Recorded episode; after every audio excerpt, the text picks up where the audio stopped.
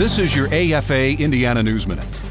The Institute for Family Studies just finished research that finds Republicans have happier marriages. But if you dig a little deeper into the data, you find the reason is likely due to the number of religious voters who identify as Republican. IFS found that the most significant factor in the GOP advantage on marital happiness comes from faith. The researchers note churchgoing is associated with happier marriages, especially for couples who attend together. We find that religious differences account for a portion of the Republican advantage in marital quality. In other words, once you control for religiosity, the Republican advantage in marital quality shrinks. Interestingly, if you remove the large base of religious voters from the GOP, what's left looks a lot like the Democrat Party. IFS says that faith accounts for at least half of the marital happiness advantage Republicans seem to have over Democrats and independents. There's more online at afain.net.